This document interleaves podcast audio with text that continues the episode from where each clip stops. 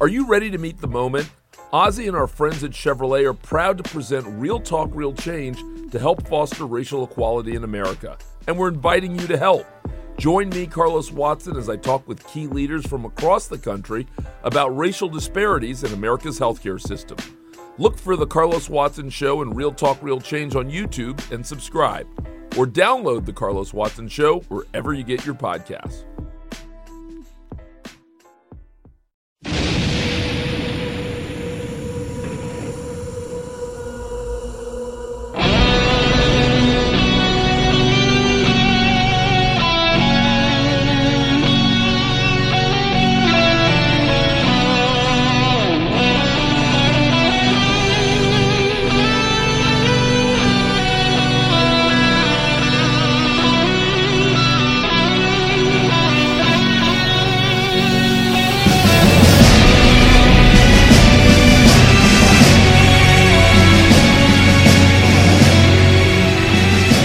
Hello and welcome to Spotlight, the official podcast of Grappl. I'm JP, I'm Gareth. and there's no Benno this week.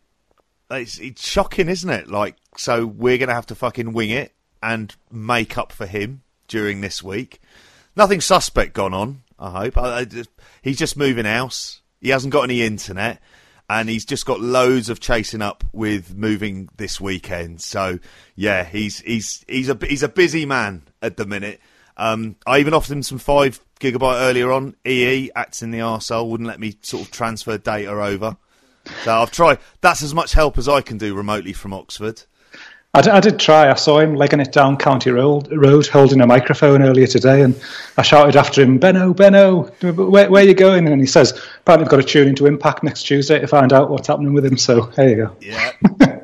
and that's the bigger question because we've done a later show this week. Because to be honest with you, if there wasn't for this show exists because of the show last night and all the ramifications of that. Because this week, to be honest, there's been really fuck all else on of any serious substance. Would that be about right? Well, if there is, I haven't watched it. So uh, yeah, it just didn't look like there was anything worth watching to me either. So uh, I think we weren't uh, we weren't missing too much, were we, by not doing Monday night's show? I think I think it was all about waiting for this, wasn't it, this week? Ex- exactly. And so how has your week? How was your weekend? What did you get up to? Because there was no wrestling to watch. Main one was the uh, Rugby League Cup final. I don't know if you watched that, did you? In your, you're normally in your. Wigan St Helens. Yeah, yeah. It was on. It was weirdly. It was uh, obviously just like COVID situation. It was on a Friday night in Hull with no fans, as opposed to been the big Saturday night occasion of uh, a packed out Old Trafford. But um, God, what a game! What, for anyone who watched it, what a game! They'll they'll know what I'm talking about. It was uh, literally after the hooter. The most spectacular try after the hooter to uh, to win it for St Helens. Definitely uh, go back and uh, check out the highlights, JP. I think you'd enjoy that one. Well, James Graham's back from like Canter- Bulldogs now, isn't he? He's playing back at St Helens again. He is. That was his. Uh, that was his farewell game as well. So the lad was absolutely in bits as well because uh, thought, um, yeah, literally won it right after the hooter. So final game, winning the uh, winning the big one. Uh, so Who yeah, went out. Went out oh, it was a young lad from St Helens. I can't remember his. I can't remember his bloody name. Um, but basically, it was there was zero seconds left on the clock. The Saints guy went for a drop goal to win it. Hit the post, bounced back. This lad followed it up, didn't stop running. Ball bounced nicely for him, and off it there he went over the line. And uh, God, what a uh, what a story! Absolutely, it was like it was like rugby league's Aguero moment or something like that. You know, it was absolutely, abs- absolutely, absolutely class. But again, good old James Graham there is a good, got a Cumbrian dad as well. So uh, always look out for those half Cumbrians in the in the way that you look out for the Irish. Yep, yep, you've got to it. Would Workington be your team of choice, wouldn't it? They would, they would indeed. How, And how are they getting on? Oh, dog shit! They're um, they're in like the the equivalent of like the League One of, of football, um, but the glory days of working have uh, long since uh, long since uh, passed us by. And I I can't believe I didn't bring this up last week actually, because while I was watching the grand final, I was thinking about this with when you told your story of um, oh fucking what's he called? Daley Thompson last week was it? Oh yeah, was it? Was uh, yeah, yeah. I, I, was thinking, God, how, how, did this not come into my head at the time? But um, Workington had this player, uh, Brad Hepi, who was um, he was like a New Zealander, and he played uh, he played at the top level in the NRL, and um, like played for the Illawarra Steelers over there, and he was a bit of a cult hero. Like when Workington were in the top division at the time when he, he played for us, and like just me and my mate there as teenagers, we were we were in Carlisle, and we just sat there on a bench and we just saw Brad Hepi like walking down the street and we're like, fucking hell, there's Brad Hepi. And we kind of just like looking at him, like too scared to go and say anything. And then he like, he walked back the other way. And of course, we're like two teenagers, like looking, our eyes following him, just excited to be seeing, seeing Brad Hepi there. And then he comes back the third time and like, we were like, oh, maybe we'll, we'll, we'll have a word with him kind of thing. And he, and he walked up over to us and he just come right in his, in our faces. And he went, what are you two looking at, you fucking cunts? and, uh, and, that was it. And, and, off he walked, and we were like just left there, like shaking like shitting dogs, because uh, this uh, hero Kiwi player for Workington Town had just uh, just uh, called us a pair of cunts uh, just for just for being starstruck. So there you go, early interaction with. Um, with life lessons, you know, don't um, don't don't make heroes out of people because yeah, yeah don't, don't meet your heroes. Never meet your fucking heroes. Never meet them. If, if, if I've learned, it not only does it go sour, as we've learned over this year, Indeed. You know, but like generally through life, it's kind of gone wrong. The interactions that are good, there's not many of them. I think when there isn't at some point, I haven't looked like a tit at the end of it. Um, yeah, it's we don't really want to talk football or FPL. It was a shit week. yeah, yeah. Let's let's not talk about that. I, instead, like I, I, do want to raise because there would have been very bizarre things in our group chat that we were in with me talking with Jamesy about the glory that is Waterford senior hurling and uh, them getting to the All Ireland final, one of the great games in Waterford history. Have I lost you yet in that opening line? You lost me a week ago in the group oh, chat. But, you know, I, am following along. Does, does does this mean that um, that your team had the, the better brushes on the ice? Is that? Uh, that would be curling, you cheeky uh. fucker. Um, this one is just like I, I, I, don't know how you describe it. It's, it's not lacrosse, but it's like effectively like hockey sticks, but you have to kind of either balance it on the on the on the hurley. Um, you've got the ball is called the sliotar, and then effectively you get it in the goal. It's three points. You get it over the bar. It's one and Waterford were seven points down against Kilkenny, who they've only beaten twice. Waterford, by the way, haven't won an All Ireland since 1959. My dad was 13. He died when he was 72. That was two years ago. So you're thinking, fuck me, this has been a long while coming. Yeah, yeah. yeah. So, and they beat Kilkenny. They came back from seven points down to win in the end, just playing this incredible second half. And it was just like one of the great games, like kind of amazing stuff to watch.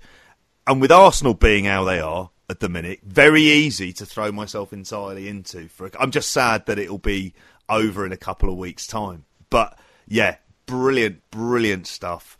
Um, it's God sport is hurling.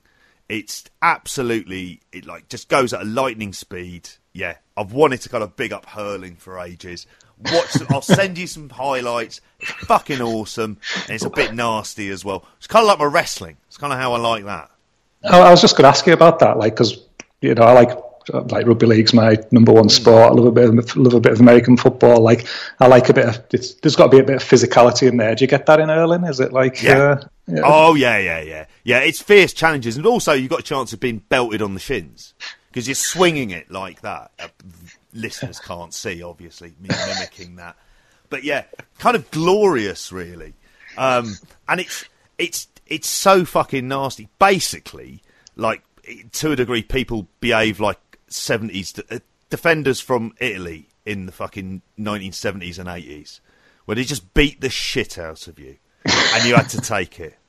I love this. Benno's away, and you're like right in there. Get, get, get the hurling hour on oh yeah, I want the fucking hurling hour on, but I was weirdly transitioning over to something that I feel that we have to talk about, and um, a, effectively, yeah, there is actually another person we've got to talk about who's also died, but we're going to talk about Maradona first in true Dave Meltzer style. Um, so, Yeah, Maradona died. I've got a Maradona shirt on. You had a pic from when you were at a Boca game. Is that right? Yeah, yeah. When me and when me and Sarah went travelling in like the early two thousands, when we were in Buenos Aires, we went to watch went to watch uh, Boca at the Bombonera, and that was uh, that was fucking wild. It was absolutely like just from a sporting event atmosphere, it was the the, the best atmosphere that I've ever experienced. And their, their fans were just like the stadium. I think you see on that photo how like mm. steep the stadium is and rickety and things like that, and just like the God, the, the, the fans in there just like absolutely just just madness. And someone pointed out to me like on the other side of the stadium, they're like, "Oh, there's Maradona, there's Maradona's box," kind of thing. So it was like the fact that you were on the other side of the stadium. That's my that's my Maradona claim to fame kind of thing. I was breathing the same air and watching the same game of football as him kind of thing. So I think that's as a, that's as good as it gets. But yeah, Charles Snow is breathing in something else as well, well at, the same time. God God bless him. Yeah. Um, I mean that look, looked amazing. It always looked steep as hell. That stadium, like kind of terrifyingly steep. But I mean, like he is. Uh, I mean, one of the things I pointed out to you just before recording is the the amazing cartoon by David Squires in the Guardian this week uh, about Maradona. So I just recommend everyone have a have a look at in terms of a summary of his career in a series of just images. It's amazing. Like we wax lyrical um, when me and Joe had gone to see it in the cinema, and I think as soon as we see that Shining Wizard slash V trigger um, that he delivers to the Bilbao defender. Yeah. And and the kick afterwards as well, which is like I mean fucking hell. He could have he could have worked, couldn't he? He could have developed as a wrestler back then. But like He was a bit stiff. Yeah. Fucking hell, yeah. He's stiffer than fucking Kevin Von Erich. Him, wasn't he? And he, but, uh, he, did a, he, did as much coke as all of the Von Erich boys as well together. Sorry. I was going to say, he's done well to outlast the Von Erichs, really, hasn't he? the, the, the, vast majority of them, to be honest. they give him a fair, they give him a fair go. But like, yeah, God, even, even in that game as well, as well as that like flying knee, there's like the headbutt as well and stuff, mm. and the, there's like a back elbow. Yeah, he's got he's got the full repertoire there. He's got, the, you know, he should have been a should have been training somewhere. He could have could have had a uh, could have had a late run. Judas effect, V triggers, yeah. fucking hell, he's you know. Fuck Shaq. We could have had Maradona against Cody Rhodes. exactly. He would have been like he. It almost feels like he would have been leading. Um, oh, what am I trying to think of? it's it's almost like he was hopefully influencing Tony Khan while watching that, going like, yeah, like this is the thing that maybe you know maybe somehow I was watching some YouTube footage, just autoplay went on to this fight, and he was watching that like when he was looking at Fulham, or I don't know, fifty great Alexander Mitrovic goals. There'll, uh, be, be fucking none of them. Yeah, I was going to say you've had him in Not, your dream team for longer yeah. than you really should have. Yeah. Um, but yeah, he just I, I, the greatest player, certainly of that generation. Just unbelievable. Um, like, and I think it's the fact he's the flawed character because obviously we've mentioned a lot of the flaws and how amazing he is.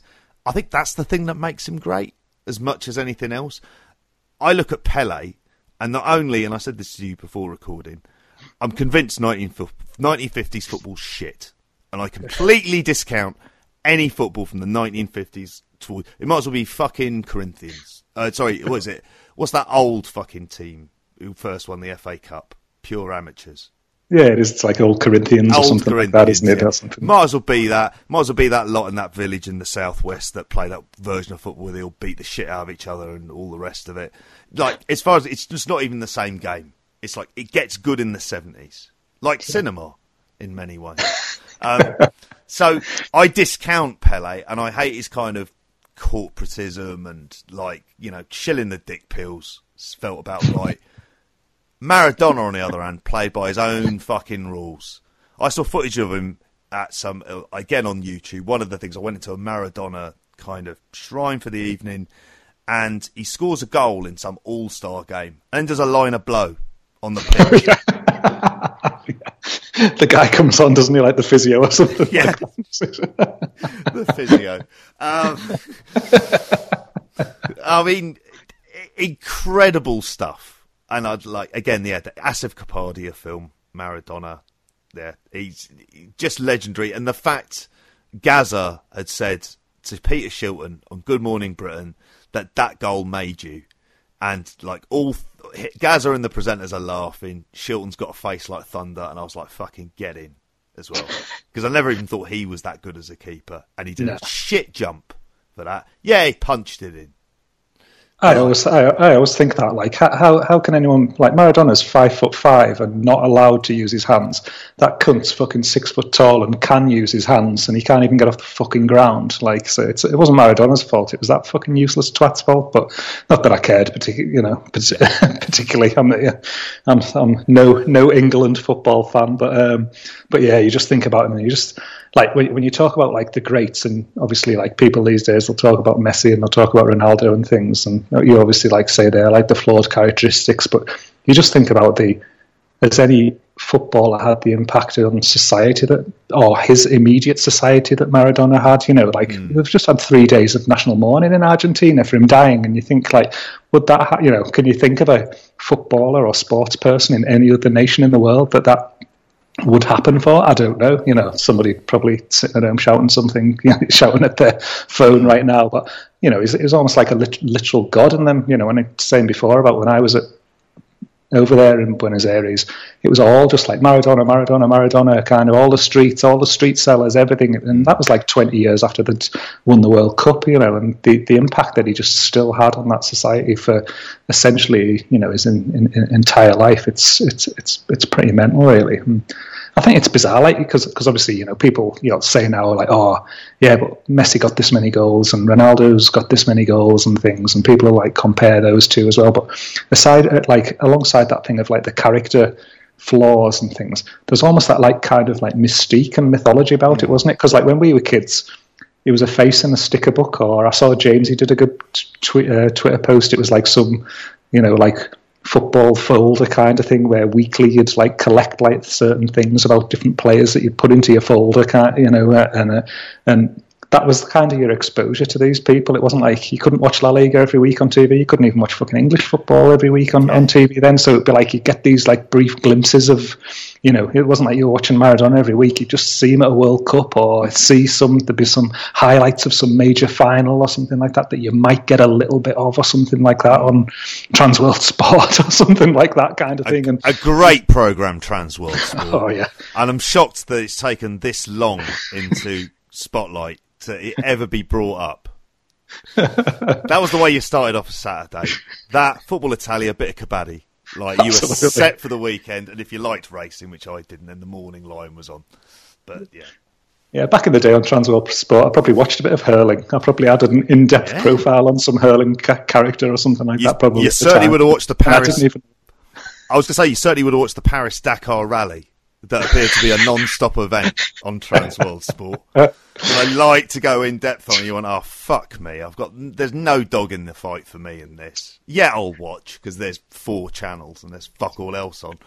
And going live, I could watch going live, but you know, it was it was that thing though as well of like you might watch six episodes and on the six, you know, like mm it would take you six weeks to actually get a bit of football or something mm. like that because it would be the it would be kabaddi and, and, all that and all that shit that'd be on there as well, kind of thing, covering it off. But like one of the things I was thinking, like I was thinking, oh, like how did I how did I see Maradona? I was trying to think, how did I get the exposure to him that he just like, and I was remembering how like my uncle used to buy me. It'd be like Christmas and birthdays. He'd he'd always buy like a football video and like it was a bit potluck, like you know, one birthday you might get like 500 great goals kind of thing, and you'd have like all this footage of like Maradona and Careca and Caniggia and Hugo Sanchez and all this. You'd see all these amazing goals, and then you get to Christmas and it would be like Heart of Midlothian, the history of, or something like that. And then so yeah, I'd have as like good knowledge of a fucking John Colquhoun and Eamonn Bannon or something like that as I would of these like European greats or something. But it was clearly whatever he was finding in the bargain bin of whatever, uh, you know, whatever HMV or Virgin Megastore or something like that was was was close to him. But again, it was one of those where you might just get like five goals on a VHS or something like that, and that would be what you knew of Maradona. But you'd see his class, and you just you know you'd, you you just like think how think how awesome he was. So, uh, God, what a what a legend! What a what a what a sad day that was last week. Oh, absolutely. And just to kind of finish up, was the 86 World Cup your first World Cup as well? The first one you remember? Yeah, Which, yeah. for me, I don't know, it, it's difficult, and this is where the childhood memory comes in. all I remember of that World Cup, it was a fucking belter from beginning to end, and there were goals all over the place. I loved that Denmark side. I was very upset when they lost to Spain because, believe it or not, Spain was seen as a dull, attritional side at that point. So it was like, oh, and they're not going to win it. Whereas this Denmark side was wild. But that was where I was exposed to him, and it was seeing Maradona. I remember seeing uh, like a, a two-minute sort of clips of him in the '86 World Cup, just the '86 World Cup, and he was just a different level to yeah. everyone there. He just kind of dominated in a way that the only player I can kind of like, I, I think generationally afterwards, because it's just before Messi and Ronaldo was Zidane, who was, but he's also the player who turned up in the biggest of games. Like when it really mattered, it was like this is where you do it, which has always been the thing that's bothered me about Messi and Ronaldo. Messi outside of the kind of comfort zone when it really matters, when it's like you need to take the game by the scruff of its neck in those kind of where, where it's outside of the kind of Barcelona environment where it's set up for him, it he doesn't do it like in a World Cup final, and that was like whereas with Maradona he did, and he did it in the semis against Belgium, and obviously in the quarters against England. He was just an, an incredible, incredible player. There you go. If there's a lesson Messi's learned from to, today's spotlight, it's get on the gear yeah. Might see you through a World Cup. Uh, effectively, yeah. You might fail a drug test or two, but fuck it. The the highs, you're going to be like kind of remembered for those. It would be a drastic change of fortune for him. Um, but again, yes. So we, lost Maradona, and in, and in a wrestling perspective, I'm going to try and move on. Um, we also the world of wrestling uh, lost Pat Patterson, who died, who is an incredibly influential figure within wrestling and really booking. And I don't. I mean, it's it's really difficult in some ways because there's kind of eras of Pat Patterson. If you kind of just like look at his career, I mean, obviously as a wrestler, it would be. I mean, have you seen much? Did you ever see much of his work? No, I can't say I'd be lying if I said uh, you know it's it's it's one of them. Obviously, you'd you'd always like hear a lot of stuff about his, his work with Ray Stevens and things like that. But I've I've never even God I've never even gone to look and see if you can you know there's much of that stuff out there on YouTube or or whatever to even watch. But it, it's really what he did as the kind of real creative influence, like as in the person who felt like the right hand man to Vince, that Vince really listened to at that point when it was getting to its to its kind of global peak, and he's. I mean, I think if anything else, that's going to be the real legacy, isn't it? He it's like he is integral to the rise of that company, which laid then the platform in the '90s where they expanded to where really they are today from a kind of financial perspective as well.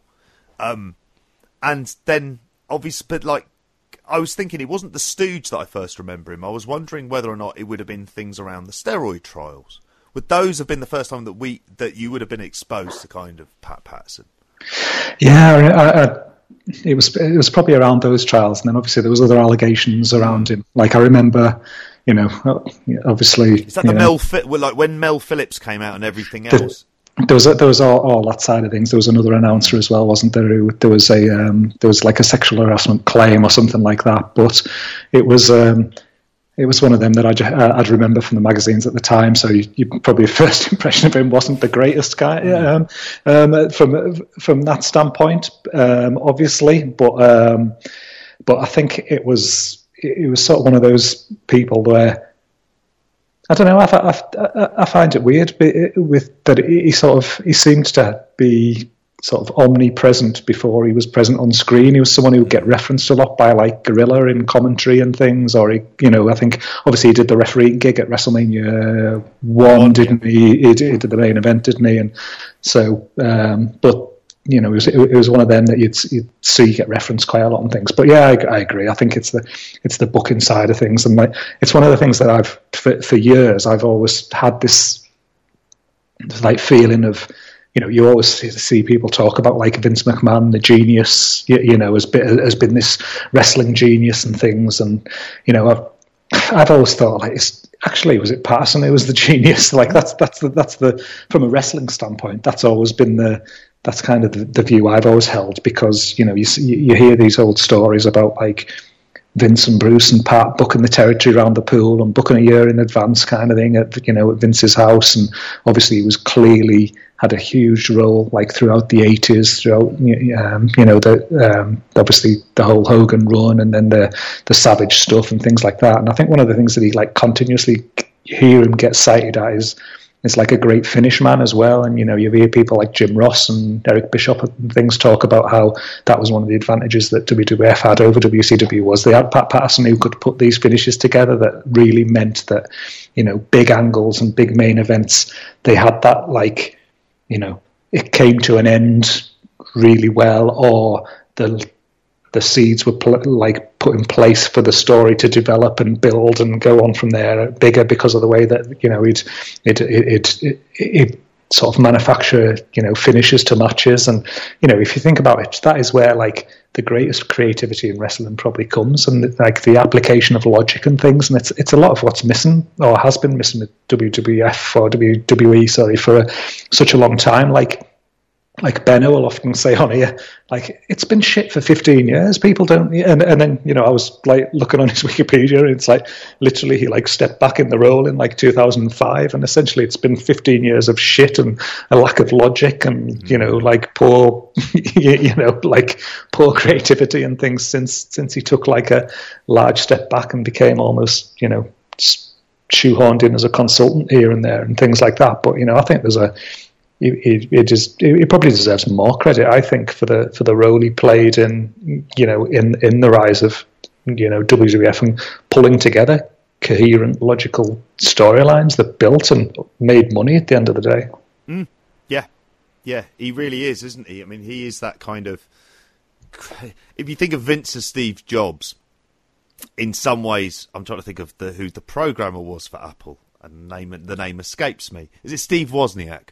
He's the That's kind of. Steve Wozniak figure within yeah. there. I mean, like I think uh, there was the point when I remember reading that it was like this is the first Royal Rumble that Pat Patterson's not doing this time, and I remember watching it and thinking this is shit. It's lost something because in terms of the layout, he knew it. He knew the timing of it as much as anything else. And we talk about like the Rumble is the obviously the, the kind of great creation, and we're going to you know potentially mention very briefly a battle royal later on, but and most battle royals are poor. And he turned this into something that the most casual of fan, I still think to this day, if you're going to show them a match that could possibly get them into something, just want to show a piece of entertainment, you'd show something like the Royal Rumble. I imagine the Flair Rumble would be like the kind of like if you're going to show someone like a kind of a match of kind of wrestling of like the pomp and circumstance, but just the sheer like the layout and the structure of like the roller coaster ride of the kind of yeah. hour that you could have. And he was able to do that. And it's not to say that it was always perfect every time, but it always felt like something that was a very cohesive match. Whereas I think there was there was layers to it, wasn't it? Yeah. You know, it, it wasn't just go out there. You, you know, there was storylines built and you know grew and dipped kind of thing along the course of you know uh, uh, along the course of it. With then obviously you know building to to, to your final point. Um, you know, at the, at the at the end of the rumble. But yeah, it was it was there was there was a lot going on in that fella's head, and when he was putting things together and making it, like you say, co- coherent and you know, but you know, again bringing bringing old things back to the fore or bringing you know putting the seeds in place for something that would happen six months or nine months later down the line and things like that he was he was definitely um, you know you know the way he booked those there's, there's a there's a clear difference when you go back and, and watch those old rumbles compared to compared to these days yeah yeah, it, it, really is. I mean, in, in, terms of his on-screen roles, I haven't really mentioned. I mean, he's that part of the Attitude Era as the Stooges. Mm-hmm which I mean, in terms of my memories of them, they were they were fun to a point. I think the highlight might be is it the No Way Out pay per view after Mania? It's the one where is it Brisco is the timekeeper, Patterson is the guest ring announcer, and McMahon is the referee, and it's um, Mick Foley. Uh, yeah, it's Dude Love. Is it Dude Love at that point? Yeah, I can't remember. Mick Foley versus Steve Austin. And they were the perfect Stooges because they knew how to take a bump, but they were kind of doddery enough for it to kind of look convincing as well at the same time. And they were game for anything, which is part of the problem with them as on screen characters after a while. It just sort of became so ridiculous and silly, and then, you know, Patterson becoming fucking hardcore champion and the rest of it. And the evening gown match is something, again, Yeah, that, Yeah. that kind of sticks in the mind. Um, but yeah, I mean, as a any memories of him as the as the on-screen figure? Yeah, I mean, again, they were they were and they were entertaining in that period. There was someone of yours enjoyed. I, I thought when you were watching watching Raw at that time, and like We were 18, um, 19, for fuck's sake. It was fine. It was the late Yeah. nineties. That's what happened. yeah, yeah, it was just a it was a bit of, bit of fun. But what I always always sort of they knew what they were doing. They were the two fucking old pros in the business kind of thing. They know how to like get over. They know like how to elicit a response. They know how to just like you know eat shit in the right way and just like kind of you know and you know and enjoy it, take it on the chin. They understand their role and things like that of what they were trying to achieve. And you know, again, I, I, I thought they were great and. Um, um, for for what they needed to be for, for, for that particular time period, and wasn't there like wasn't it like the Stooges against like the Mean Street Posse was like the highest rated Raw segment ever or something at what at one point or something like that? It was like more pe- more people had watched the Stooges against the Mean Street Posse than any other match in you know whatever Raw history or something like that. You know it was abs- you know it was absolutely ridiculous. But again, but again, I it was to just watch that now. I re- really am. I'm, I'm so curious about what it was that drew people in. But I mean, if you think about it with this, from what we're saying there about like the the booking side of things, like essentially when he stopped working for the WWE back then, that that's like fifty years of knowledge that they just like lost out of the business kind of thing. And he was clearly someone who McMahon, you know, respected, leaned on for his his opinion. You know, he, he valued opinion, and and, and you, you just know that there would have been things when they were around that pool booking things where Vince would have come out with something, or Pritchard would have come out with something, and Patterson would have gone, "No, no, no, no, that won't work because of X, Y, or Z kind of thing. You know, don't don't do it. Maybe do this. You know, cle clearly, you know that that would have happened because it's the way they worked. Whereas, if you think of the creative and producers now, kind of thing, obviously." No one's going to be turning around and going to Vince, oh, no, no, don't do that. You know, that's ridiculous. Try this instead. Because one, they haven't got the experience because they're either you know, writers who aren't from a wrestling background or they're um, producers in the WWE system who haven't been as successful as wrestlers as Patterson was throughout the the, the, the, the territories. But two, they just shit the pants. They're too, be too scared to lose the jobs and things like that to, to Yeah. you know to, to, to put you know put that forward as well. So again, it's you know it's it's probably another thing that's you know lacking and, and missing from the uh, missing from the WWE that they I think they could they could use a Pat Patterson right about now somebody who's got all that experience who's you know got a bit of respect and, and not too uh, shit scared to stand up for themselves. Yeah. And actually thinks about things in that I can imagine you could see him kind of thinking about it in the much more logical way of look, we're building to this in a year, so these are the points we need to hit along the way and how we would get there. And then having the full pay per view, so kind of knowing how to work the Survivor series into it as well and stuff like that.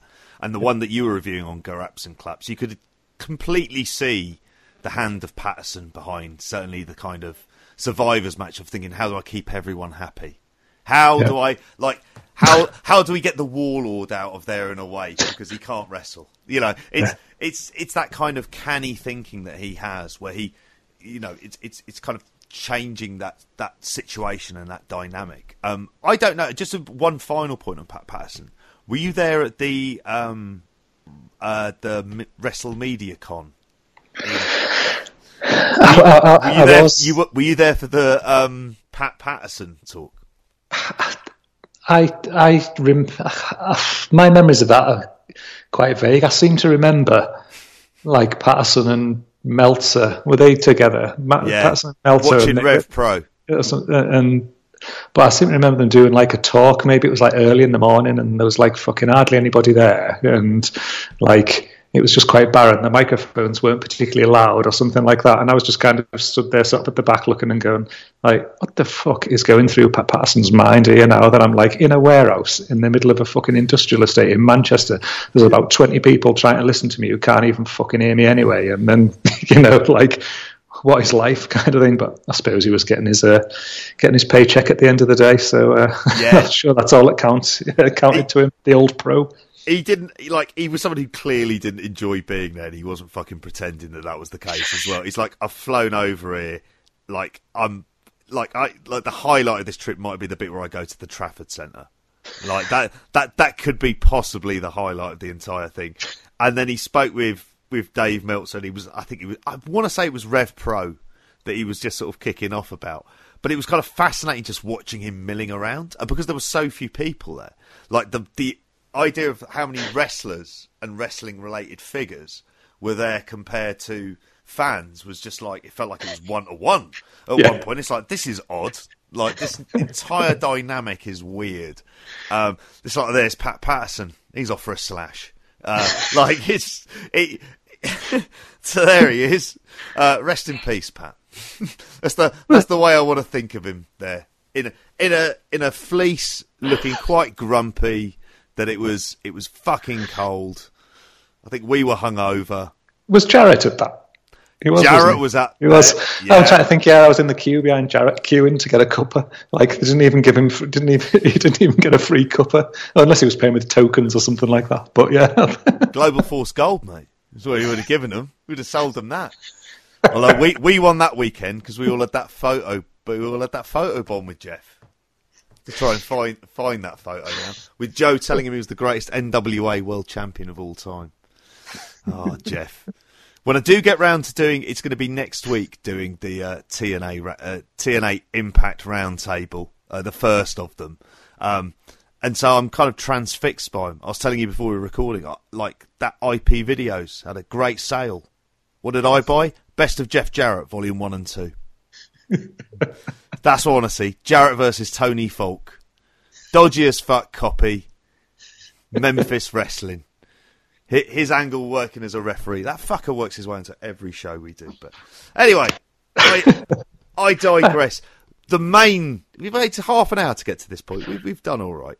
Um, so the main bulk of the show that we we want to talk about today, and the reason really why the show exists, is if nothing else, last night we had one of the more eventful episodes of US wrestling television in quite some time, which had a world title change in a match that had been sort of heavily hyped. At time of recording, I don't know if we have any of the TV ratings, um, but the, you know, it was a show that was really up against an NXT that wasn't being sort of heavily built. There's the takeover that's that's happening at the weekend that's that's taking the priority. So, what do you think? What are your overall thoughts? Where do we start? Oh, I mean, I mean, if you think about it, you know, if you think about it as a, you know, TV show as a whole or an event or an occasion, mm. like I, I genuinely, genuinely, genuinely, for the last two weeks, I've I've been thinking about this at like regular intervals during the day, kind of thing. Just thinking like, oh, I can't wait for Omega against Moxley. Can't wait for Omega and Moxley because it has been built so well, and all the interactions between them at this point, and them both just, you know, the the way that they've kind of like accelerated Omega towards this since the the Hangman split, and the way Moxley's just come across as a as a star anyway. I have just been so I was just so excited and like yesterday, like literally, you know, I'm a fucking 42 year old man and I'm like sat here kind of thing doing, you know, at work, like I'm working from home, working away in my kitchen, just like, yes, you know, like you know, eight hours time, it's on kind of thing. Like, um, you know, I think for for a wrestling company to get as a fan get you feeling that way and you know at my age in 2020 kind of thing is is pretty remarkable. It felt like a massive massive show and the match itself felt like it was a massive massive match. And you know uh, it, just just as a just as an event when it you know the whole just the change of graphics that they used and everything like that that just built towards it. It just really made it feel like it was something that you couldn't miss. And you know obviously like sat up and watched it live. Like again i, ne- I never sit up and watch dynamite live ever. Um, but there was no way i wasn't i wasn't watching that live um, last night. And then you just think like when was the last like tv wrestling show that had or match even on a um, TV wrestling show that had me like that excited that I couldn't wait for. I literally can't even think. I've been trying to think all week of another match to reference that I've been that excited about for two weeks. Couldn't wait to watch, and I literally can't think of one. Like, does anything spring to your mind? It's like, um, not for a television match. No, It's it would have been stuff from I'm trying to think of like kind of Attitude Era stuff, Monday Night Wars stuff that there would have been anything on a kind of te- but in terms of a ma- I think it says a lot about Hogan Goldberg probably Yeah, that. I'm It probably is Hogan Goldberg for me.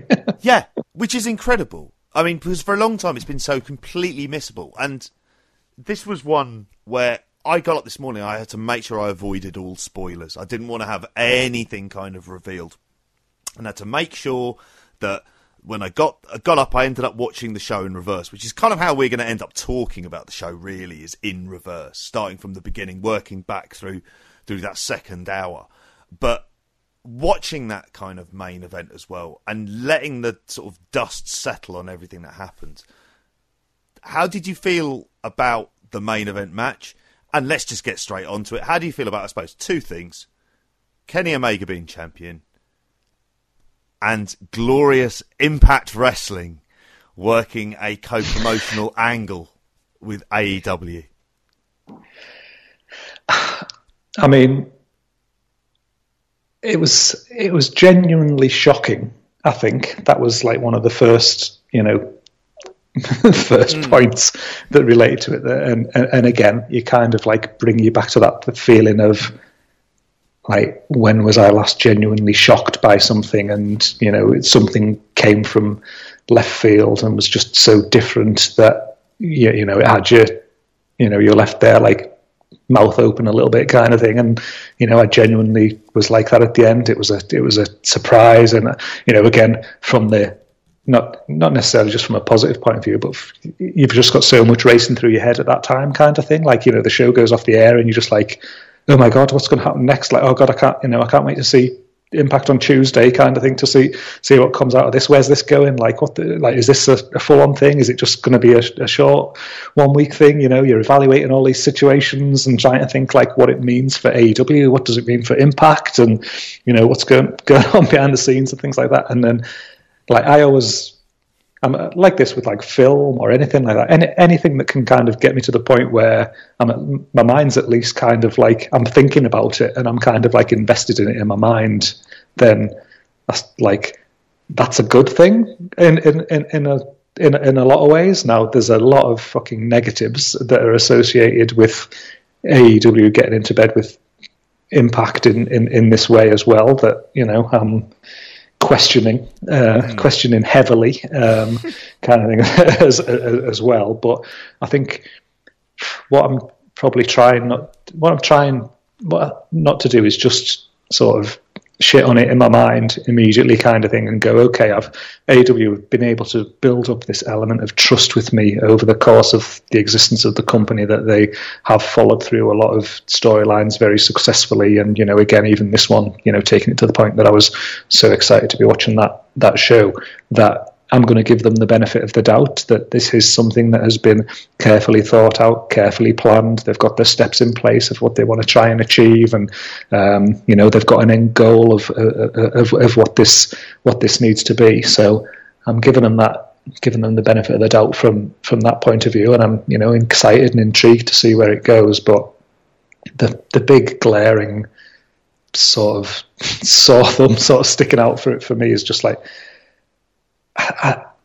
if it, what do they get? I mean, we've talked about this before, but what do they get from the association with with Impact? I, I can't see the. I can't. I can see what impact get out of it. Uh, You know, the, the, so that's that's elevated impact, big time. Their TV ratings next Tuesday are going to go through the roof. But I almost felt like coming away from it, I was like, does it sort of take a bit of shine? Does it sort of remove a bit? Of, like, is the credibility of AEW lessened in some way by having that association with Impact and what Impact means in the world of wrestling today? Because it's not like this is, you know, it's not like this is Impact drawing, you know, one and a half, two billion people watching their product. This is Impact having 150,000 people watching their products, kind of thing. You know, essentially they're just a super indie, aren't they? Really, in the, in, in, in this in this day and age. So How super is that indie as well? Yeah. you know, so it's you know, I, don't- I, I, I don't see where I don't see where AEW benefits from that association. I think that's the that's the big the big negative or the big red flag kind of hanging over over over me at the moment. Yeah, I, I can kind of see a lot of those points. I mean, this is actually the kind of great thing about necessarily this storyline. As much as the finish of the match, I think, could have been done better, frankly. Um, it was something that, as a television, and remember, this is a television main event ultimately, and not a pay per view match. And I just thought, in one perspective, the way that they kind of ended it with this was kind of what you would do if you have if you're doing episodic TV and you're building and it's tuning next week. You have this shocking finale, and like you've got your red wedding, and it's like what happens next time, okay? And then you come over and it, it turns out it's it's Don Callis who's uh, decided to, to, to stab Robb Stark's wife in the stump in the tummy. Spoiler alert. Um, but which I don't think happens. It doesn't happen in the books, or maybe it does. I don't know. Um, but yeah, I, I, had a lot of thoughts about it, and you mentioned about the stuff. So there's things about I was thinking, well, what is in it for them? What is in it for AEW? And I think you kind of think, well, actually, they could send some workers there. There's that. There's developmental. There's those kind of whispers about that they want to do more developmental product. Um, and this is a way of getting kind of exposure to that, so it's there. And then I was thinking, is there any connections that Impact have that kind of make it worthwhile? Because really, and I, I, I kind the thing that I ended up thinking about afterwards was, am I coming out of this angle feeling, I don't know, as if I'm sexually frustrated by it? um, what I mean by that is this. I can't wait. Yeah, it's like, bear with me here, folks. It's like AEW. You know, they've had these lockdown blues, haven't they? And they've been in lockdown for a really long time and there's this the possibility if they really behave themselves that there's this socially distanced relationship with someone in Japan. And they're kind of into them but at the same time they think oh they are fucking hard work and are having a bit of an identity crisis at the minute. So is this more shit than it's worth ultimately? Because some of the people who are hanging around New Japan, I don't particularly like and I don't want any part of. Whereas Impact, on the other hand, they'll happily travel from Tennessee to or Nashville to Jacksonville, and they'll do it for the one night. They're sleazy. They're a sleazy company. Ultimately, they're TNA, and they'll do anything. And it's not like an AEW. Maybe have they thought this through? when they've decided to hook up. But basically, it's a lockdown and things are getting desperate. And there's no chance of going to Japan at the minute. And you might be waiting eight months. And they've got feelings. They, you know, there's human beings at AEW. You know, they've got emotions. They've got drives. They've got to get to. You, you've got a situation where, like, AEW have decided to hook up with Impact because they're easy and they're sleazy, and there's really nothing. You know, effectively when they hook up, there's a vacuum cleaner, a glass top coffee table, and a couple of video cameras set up. So you know you're in for a wild ride, but you're not going to feel good about it. It's not necessarily something that you really want too many people to know, which is good because AXS TV doesn't get doesn't do much in terms of reach.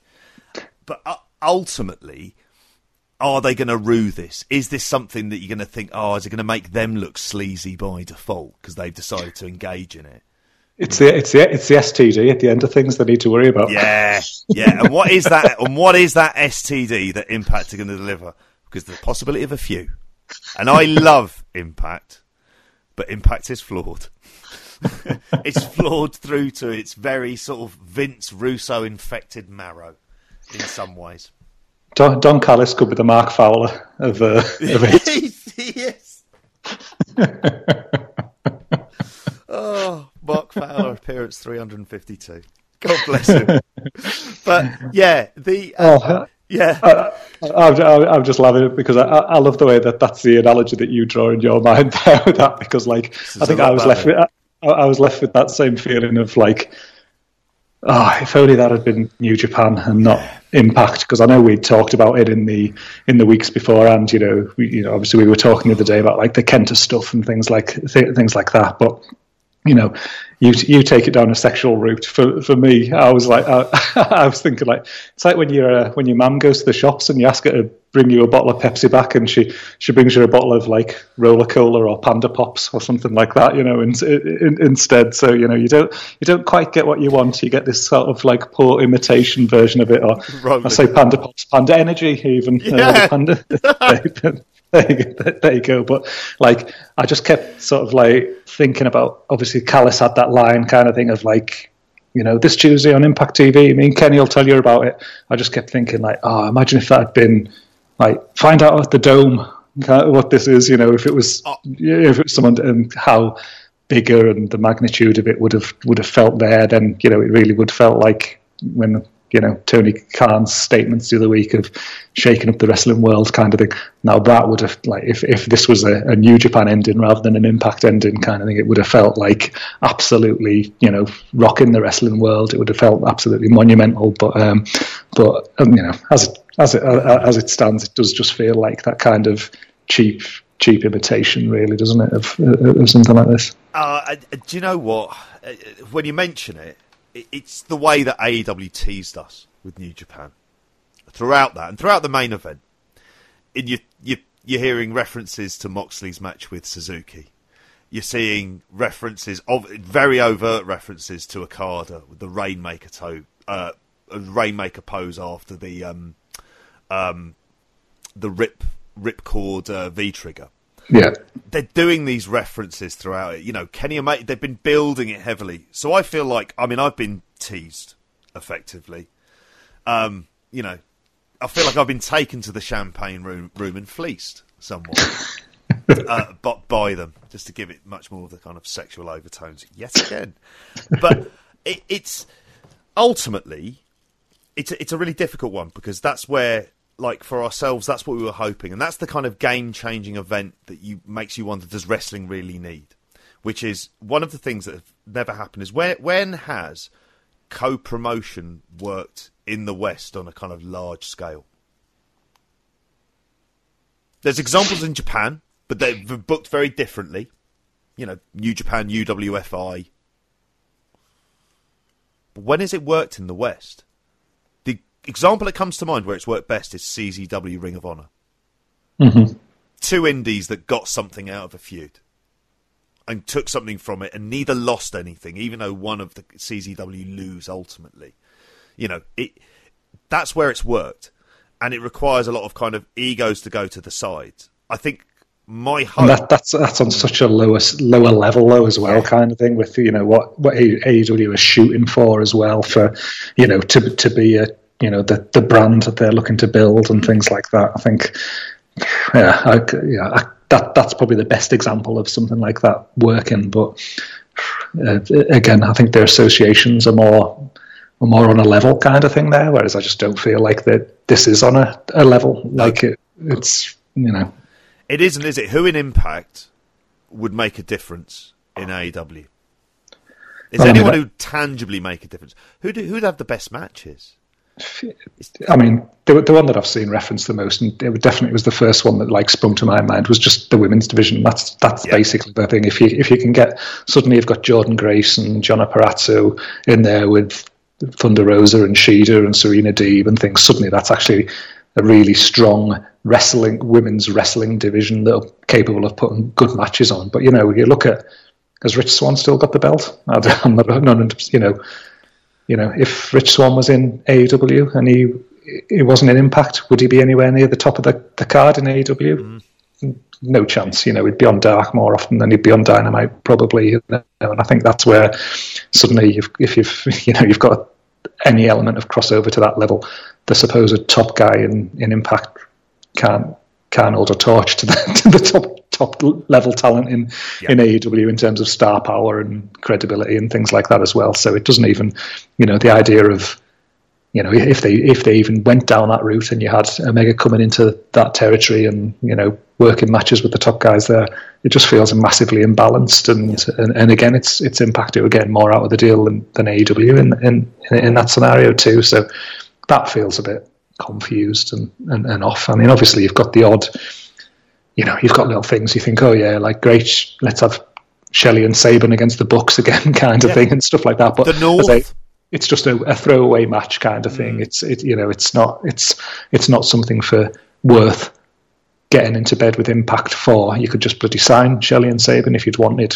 really, at the end of the day, if you want to put that match on. So I don't I, I, I, I you know, I don't get it from a match point of view. Like there's these dream matches or anything like that that we can now have, or anything like that. To be honest, that's and that's part of the issue. That that's really the issue for me is there isn't necessarily dream matches that come to mind, but when you dangle the carrot of New Japan in in front of you, and you're thinking of dream matches, and you're thinking of a New Japan that we've been frankly bored by yeah, for like the last couple of months. I mean, I still haven't watched any either of the best of the Super Juniors or yeah. the, or the tag tournament, which has never happened up to this point. Is it ending this weekend or is it the weekend after?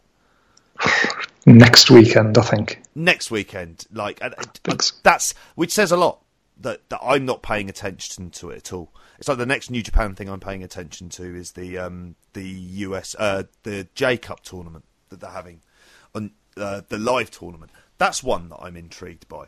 But there's genuine kind of dream matches, which makes you think about how is this angle going to be booked because it's not an angle that can be booked with two companies on parity with each other because it just doesn't have the credibility.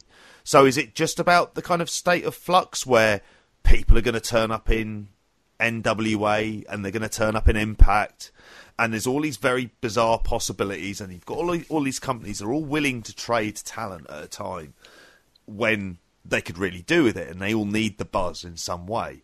And AEW is acting as what? As this kind of central company where this sort of stuff is happening. And then if there is any good talent, they're going to make their way in. I mean, it's it's very hard to know how has how has this been booked, and have they spent the. This is the kind of storyline that really you need to be planning out over eighteen months if you're mm-hmm. going to do it and do it properly, to a degree where it actually makes money you need to really plan this out. And one of the issues is is that one of the components is much stronger than the other. Yeah. And I mean, to be honest, though, it's like like I said, you know, when we first started talking about this, it is that planning side of things that I do have confidence in, kind of thing. I don't feel like this is something that you know they've just done on a whim, like click of the fingers. Oh, what can we do at the end of this? I feel like it's something that they've they've literally sat down months ago and gone, okay, we're going to get to this point. We're going to have this match in December, and then after that, you know, these are the these are the steps in the in the, in, the storyline, and it may even be as long as eighteen months or something like that. But you know, I, I, they, they've with the way they've booked in the past, they've definitely given me the confidence, and it might even be you know people within the industry do talk about Callis and him having a you know a good wrestling mind and a good creative mind and things, and you know maybe some where he obviously there's been some shit in Impact over the last twelve months, but there has been some very good stuff as well. Mm. Where you know you think presume presumably you know he's getting his hands in there on the you, you know the the more high profile storylines and things naturally he's going to be a bit more hands on with those. So again maybe you know there's elements of it that that he's maybe brought to the table you know to Khan via Omega and things like that as well that, you know potentially they've been able to to build stuff build stuff out there. So you know you, you feel like you know potentially there's a few different um, different minds there in the room that are you know planning things out adding some different creative creative ideas and things like that you know I, I, I have got I have got confidence that ultimately it'll probably end up being, if not outstanding, being better than you maybe think that the worst case scenario could be just by ha- sheerly having the words impact involved involved in it. You know, I think I think the the the, the credibility that AEW builds uh, as can can give you that um, give you that confidence going forward. But then and, but then again, I was trying to think, okay, well, what is the what is the long term goal with this? And if it is I don't know. Again, we, you, it's pure speculation, isn't it? Because you know you haven't even seen what Omega's got to say when he turns up on on, on Impact And yet. he's not going to be live there. It's going to be a pre-tape. It's, there's going to be some sort of pre-tape segment, which does take something away. I think.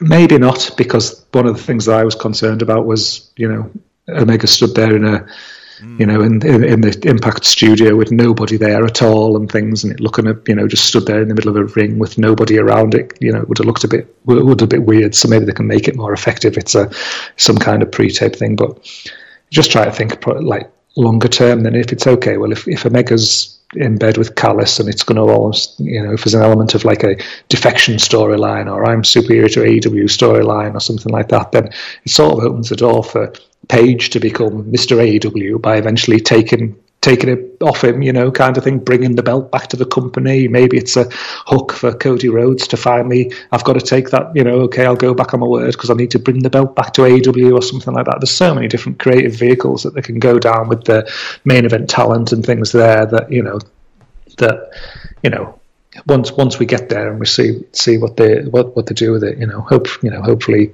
the outcome's going to be be worth it. And and again, is there, is you know, we see it, it, obviously we're referencing New Japan and stuff. You know, mm. the, what's you know what's to say that further down the line that may not be that might not end up being incorporated into mm. some way as some way as as, as well. So you know, you, it's it's like weird. You try you try to comment on, some, on something with very little information at this yeah. at this sta- at, at, at, this stage, but. And it becomes fantasy booking, doesn't it? Exactly, exactly, exactly. You know, you, you you you're throwing all these ideas out there, and you know, you've just got to that to to me that's a big positive of it is that you like I said at the start you're able to think about it in this way. You're coming up with all these different scenarios. What's it going to mean? How's this going to work? What does it mean for this character? What does it mean for this relationship? And things like that. Then then that's better than than kind of not having not having something that's that's booked and thrown sort of a you know a big out of you know surprise out of nowhere surprising storyline into in, in, into the mix right? It's just been like oh here's so and so and they're going to have a match kind of thing. It you know that you just get booked on the night on, on Raw or something like that. Yeah. So, you know, again, again, I, I, I, like the idea that you put in this position where you can be thinking about all these different scenarios and, and thinking thinking how it, how it's going to work. But I'll I'll revert, reserve judgment until, until we, we see a bit more. Well, the fact that we're talking about it and really completely intrigued by it, good and bad, like the things that could go wrong, it feels like it's a hot storyline, and God knows we've really needed some hot storylines for a while. And people have their doubts, which are completely justifiable, but they're intrigued. There isn't apathy about like about this as much, like where it goes. But it also is Tony Khan, I think, setting a template for how he wants to interact with other companies within the wrestling world by saying, actually, rising like the idea would be, you know, rising tide lifts all ships. Yeah, and just work at it that way and thinking we've got all this talent just on YouTube and on Dark.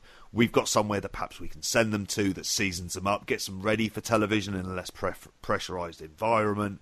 You know, Impact then has something creatively that they can do with lots and lots of young talent there that that you'd hope that that would be the case, and it wouldn't mean that they need to rely on bringing in Rob Van Dam, you know, or like putting someone on top that isn't, say, Eddie Edwards, who I think you know, don't get me wrong, he's done fine, but he's not he's not the figurehead of your company, is it? Yeah. I mean, Joe Doering, Kenny Omega fills me with intrigue if that could possibly happen. Um, like just the, the sheer spectacle of thinking, you know, you wouldn't see that. But it's it's the fact that it's a storyline that we we often want to see and fans want to see, and very rarely happens. Of the idea of two promotions properly working together and hopefully, and what you would hope is that there's enough of a good relationship between Tony Khan and Don Don Callis where they realise that they can make this work if they can leave. That it doesn't seem that Tony Khan has the kind of biggest ego about working with companies. It's not the kind of insistence that you know our wrestlers are going to be the only ones to go over. So you think of like Thunder Rosa has not been you know is being now positioned into the storyline with with Britt Baker. Yeah. You know, it does, suggest, you know, there seems to be good things when um, when speaking about sort of Billy Corgan and the way that they cooperate. That you've got proper people with proper business minds at the at the end of the day. Because I think Callis is an MBA. Um, mm-hmm. You know, there is a case where these are like proper people, and they realise that in a pandemic, you need to do stuff to boost your storylines and your TV viewing figures because that's what you're going to have to do in order to make up for the live gate to get the advertising revenue up. So this is something that even if it just creates like a buzz and gets an extra hundred, like fifty thousand people for um, AEW, it makes a difference. Fifty thousand to hundred thousand for Impact makes a huge difference, mm-hmm. an enormous difference to them, and just the way that they're thought of, that they're thought of in a way that isn't this company that exists, but what are they really?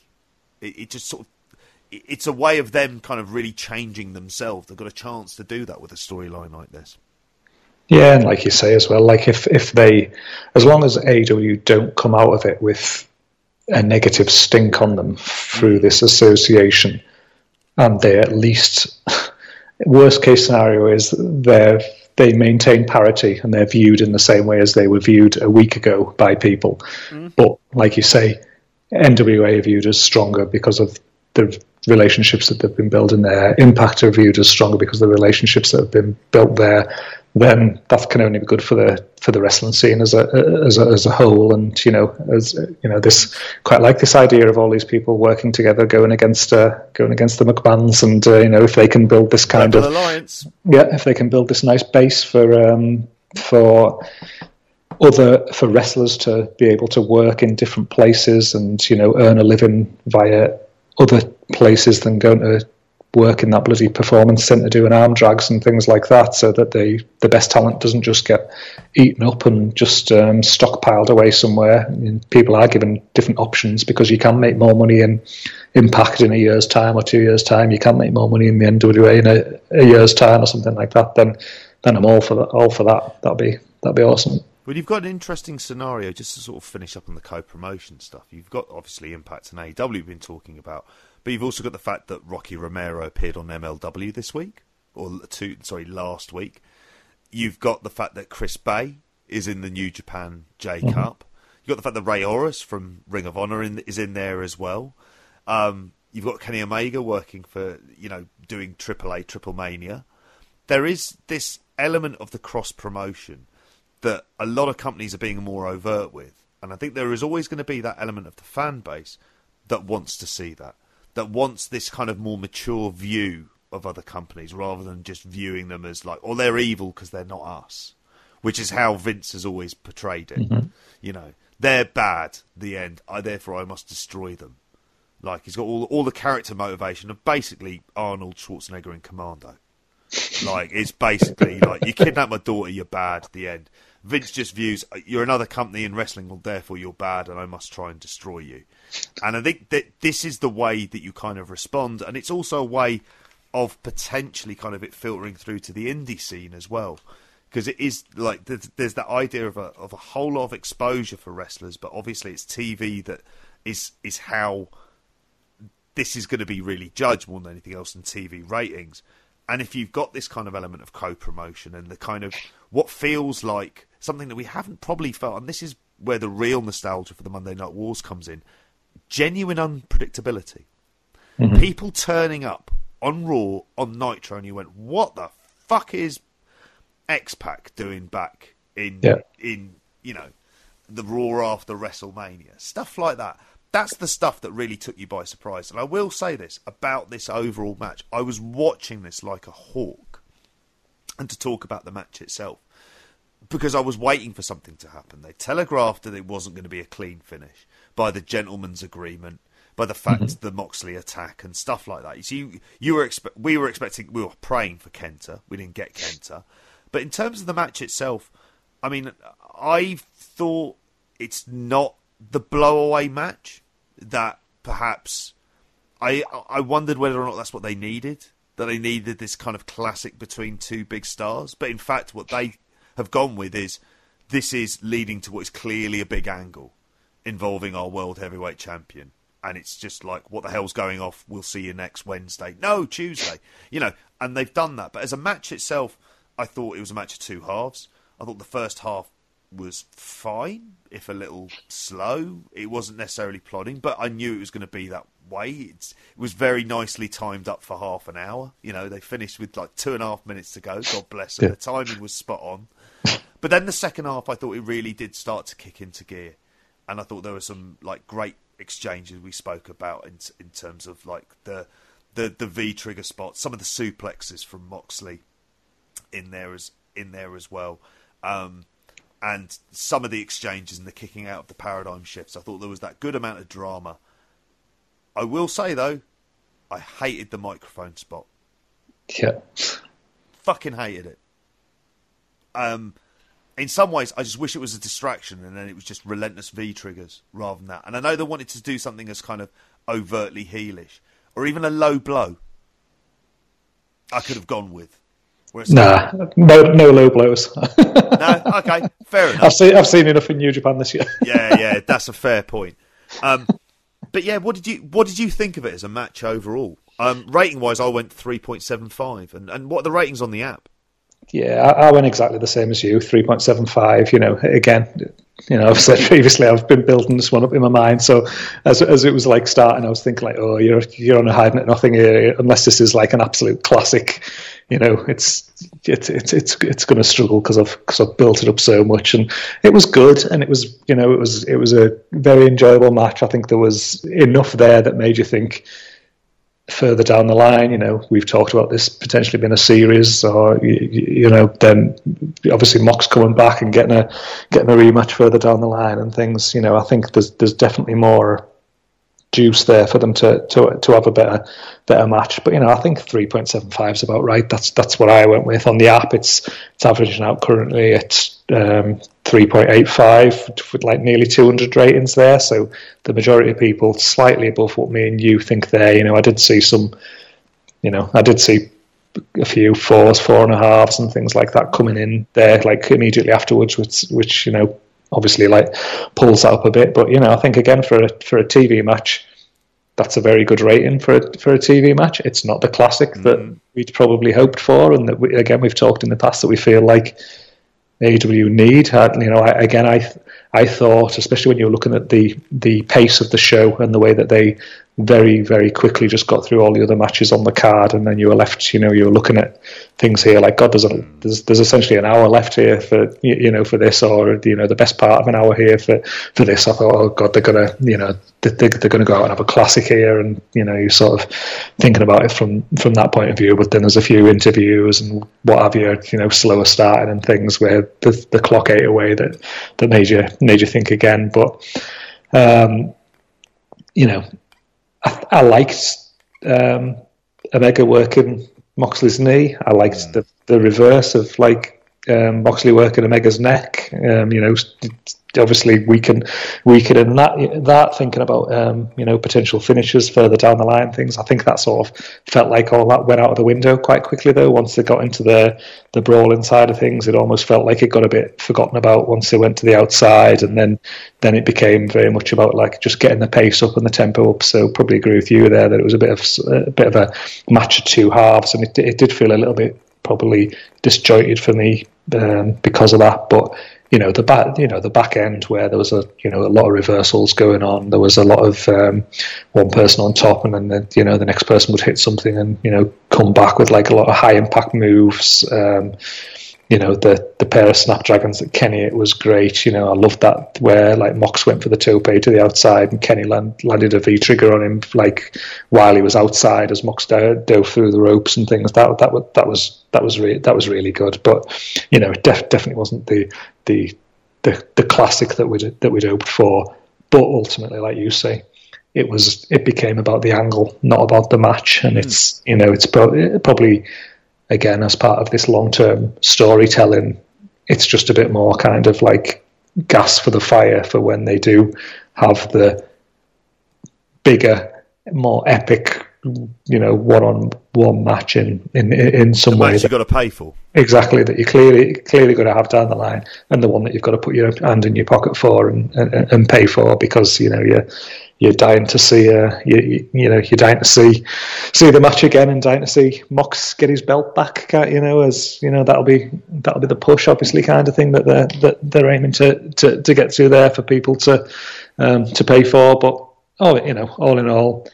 I didn't come away from it at the end feeling like the match itself had shit the bed or anything like mm. that. I wasn't I wasn't disappointed in the match. I wasn't disappointed with the outcome of Kenny getting the belt even before they did the whole run off and you know lead into the the, the Impact storyline and things like that. And I just thought as a, it, it, was a, it sort of like capped off a off, off a pretty good show, really.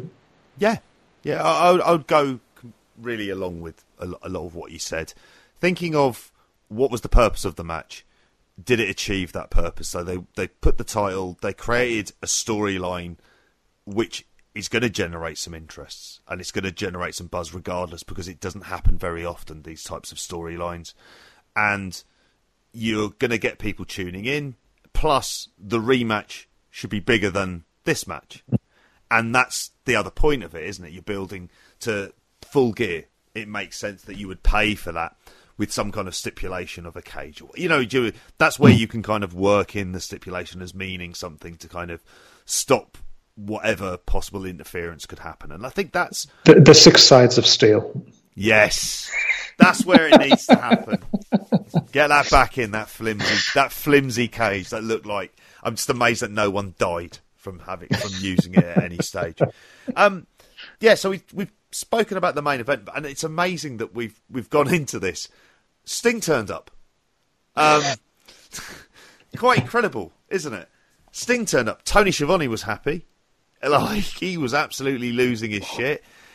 You've kind of summed up a lot of the other show where it was here are these matches. There's kind of minimal interviews. We're getting through to this, but this was the other kind of big notable event.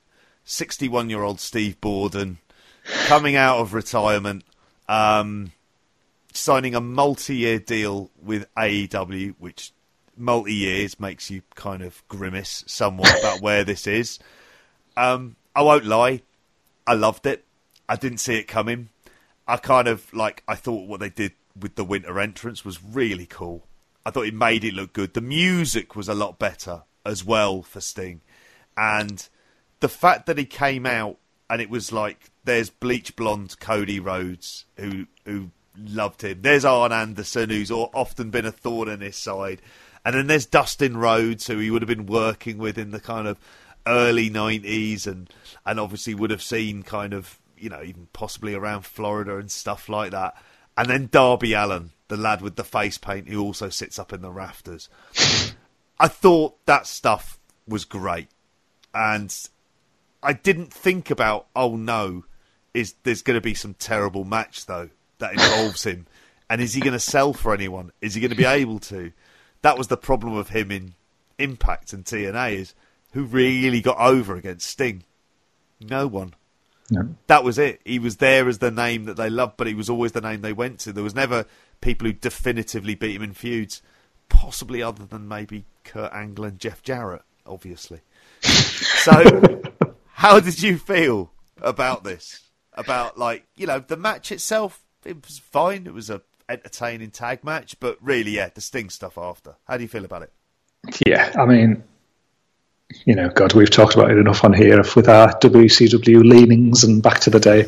I think any time I see Sting, I'm happy to see Sting. You know, it's and, and especially again like that where it's something that it was a you know it was a surprise. You know, obviously read things in weeks before of, of his merch going off the WWE website and things. So there was rumours and what have you. But you know, often these things come to nothing, and you don't know where it's going to be from a timing standpoint. But then, as soon as the, when the lights came back on and that like the, the video was on there, I was just immediately like, oh, it's Sting. You know, I was like gen- genuinely excited. And then when he emerged, and like you say, Schiavone, like just hearing Schiavone, it's Sting. like it was absolutely ace. It was just you know that, that that's that's what Tony Schiavone's there for as well, isn't it? Is like little moments like that which uh, which sound great in the moment, but also when you're building that nostalgic element and you know our minds are racing back 20 years at that time kind of thing as well and you're just thinking thinking of sting as the you know the the, the one good guy in WCW going against uh, the NWO and things, and Schiavone there as the face announcer, you know, been totally pro Sting and things. It's, uh, it was just a lovely, like little, lovely little flashback for for that. I mean, like you say, my thoughts immediately afterwards, I think, when it went to like the commercials, was like, "Oh God, is it is he going to work?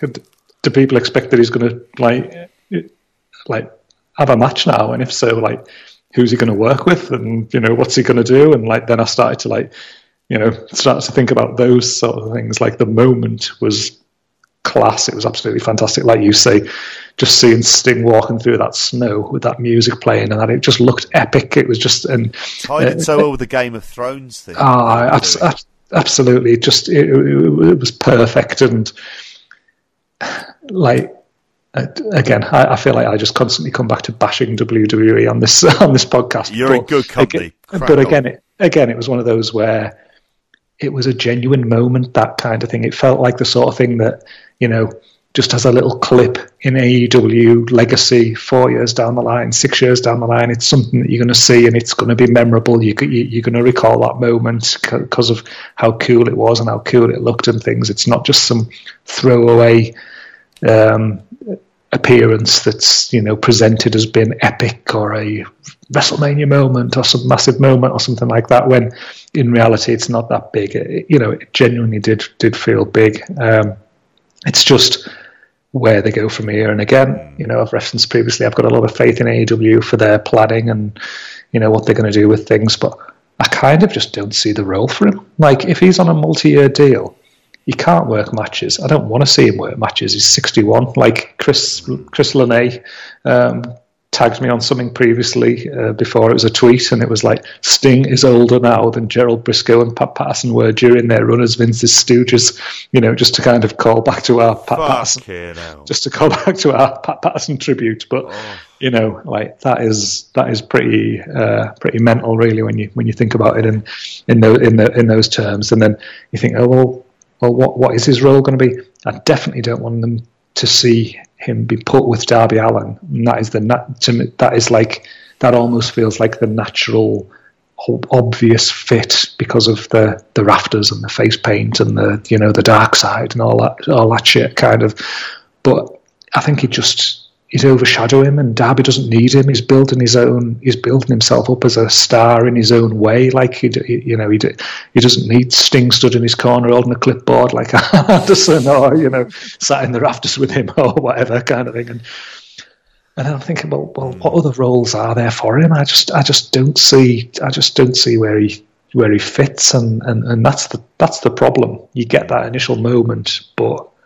what's he going to do from here? And, that, and that's where I'm a bit kind of lost because I, because I, I, I don't see the, the positive route of where this can go. Yeah, I'm with you on that. It's hard to know. I mean, the things I was thinking about was um, him and Jericho, maybe. But then, if you're going back to kind of the wrestling match, his last match was against Seth Rollins, and he was seriously hurt afterwards, which was the sign. And he was someone who always kind of looked after himself, certainly in those later years of his career. I mean, he worked. He's probably worked more than Triple H, like with all the matches he did in TNA over the last Yeah. few years. But at the same time, when he retired, it felt like, yeah, this is someone who shouldn't be in the ring. Like, Yeah. He's at a point where he could get really hurt, and it, all it takes is to be minimally out of position at that point, having had the, the amount of bumps he would have had throughout his career, and he doesn't need to do it. But that's the issue with Sting is when you don't have him in that role, what else can he do?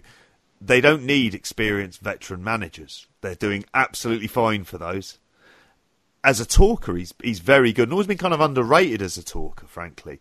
But they're Not this character. no, like not this character. It doesn't work. So, and you like you say, you think, oh, him and Darby Allin was the thing that it felt like it was doing more than anything else.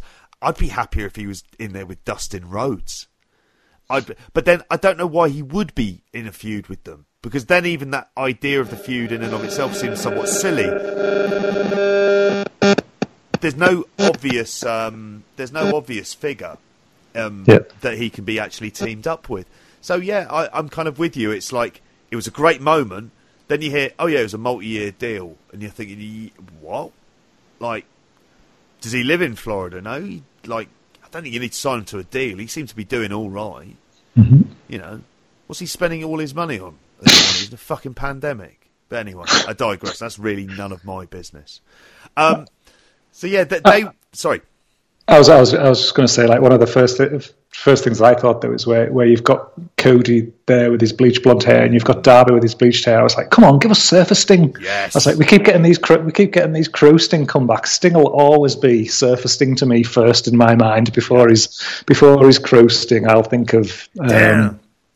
yeah, I'll, I'll think of him going up against Flair and you know like Lex Luger feuds and into like Vader and things with the with the bleach blonde hair. It's uh, that's what we need to see. We don't need to see uh, his his thinning, trying to look long, Yeah, he looked grayer slick here, back hair kind of thing. Like yeah, it's uh, as he should do. He's 61. exactly he's a, he's a sixty year old, a sixty one year old man. It's uh, it's um, But uh, yeah, just maybe once, once, just bleach the hair and get the neon tights on, just one more time. Just what? Because if you're going to go retro, that's the kind of retro sting that we've not had. I mean, I don't think it would work very. It'd work as a pastiche, frankly, at this point, in some sort of Cobra Kai style twist uh, of Sting.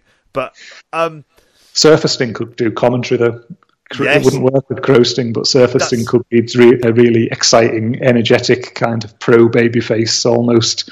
You know, always know, getting big- suckered big in by the heel commentators as well. Yeah, yeah, just been a big character on the mic and things. You know, he could that could potentially work, but yeah, God. Um, but yeah, I don't, I don't know, I don't know where it's going, but I enjoyed it in the moment. I thought it was, uh, I thought it was spot on. Yeah, and and really, they're the kind of two big takeaways from this show, as anything else. And that was basically the kind of last hour was taken up with these, which what I suppose are the kind of considered the two.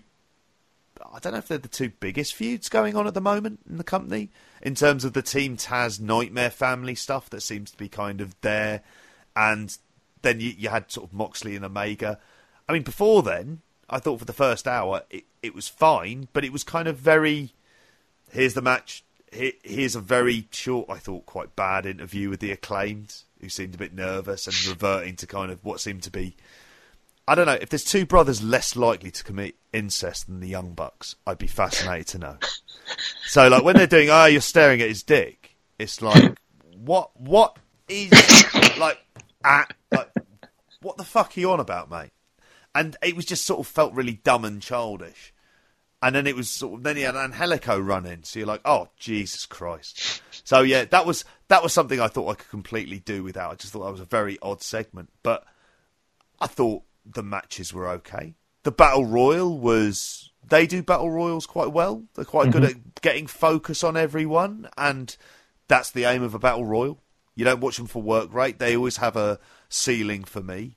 Um, I don't know what you thought about. I mean, the dynamite diamond ring isn't stuff that I necessarily care for. It works better with MJF as just his thing and part of his gimmick anyway. I don't think you need the battle royal there, unless it just becomes the MJF battle royal, where he kind of cheats his way to winning every time. Him against Orange Cassidy feels like giving Orange Cassidy something to do, and it was there to kind of then further a bit of friction within a circle afterwards, which has led to yet another town hall non wrestling segment We're all in a circle have to have a big debate and everyone sings along to Judas at the start. I don't know about you, it's wearing thin at this point. The, Yeah. These segments appearing at least every two weeks. It's not to say that they're bad, but I've seen a lot of them. Yeah, and it's clearly something that like Jericho's got a big hand in, isn't it? Um, kind of thing as well. He's clearly he's clearly enjoying the creative direction of this. Uh, it just feels like Jericho's stamp all over it. A lot of these, lot, lot of these scenes. I mean, you know, again with this, it, it is what it is, and I, I think the quick, like you know, I think the quicker that they can move through this particular storyline and move things on, the better. Because I tell you what, the decline in Jericho in the ring in the last 12 months has been absolutely so monumental and so visible. Like, I mean, it's great that he can still hit his moves. He can still do a Lionsault. He can still do where he like he goes to the second rope and he does that, you know, kick to the outside and things like that. It's it, it's pretty incredible that he still can. But in between, and it's been like this on the last couple of pay per views as well.